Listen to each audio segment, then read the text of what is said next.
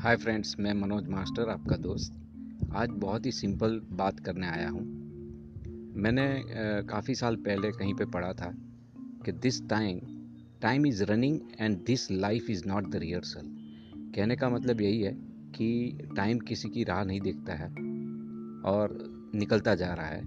और ये जो हमें एक लाइफ मिली है, ये कोई रिहर्सल नहीं है। तो इसी ज़िंदगी में जो करना है, वो हमें करना है। अभी सिंपल सा पाँच सवाल पूछना है। सबसे पहला सवाल, क्या आप फाइनेंशियल सर्विस सेक्टर में सुपरमार्केट बनना चाहते हो? दूसरा सवाल, क्या आप डिजिटल प्लेटफॉर्म पर 100 परसेंट ऑनलाइन बिज़नेस अपॉर्चुनिटी देखना चाहते हो? तीसरा सवाल, क्या आप एक परसेंट से लेके 40 परसेंट तक की कमाई करना चाहते हो? चौथा सवाल क्या आप किसी को हेल्प करने की चाहत रखते हो? पांचवा और आखिरी सवाल, जो कि बहुत इम्पोर्टेंट है। क्या आप मेहनत करना चाहते हो?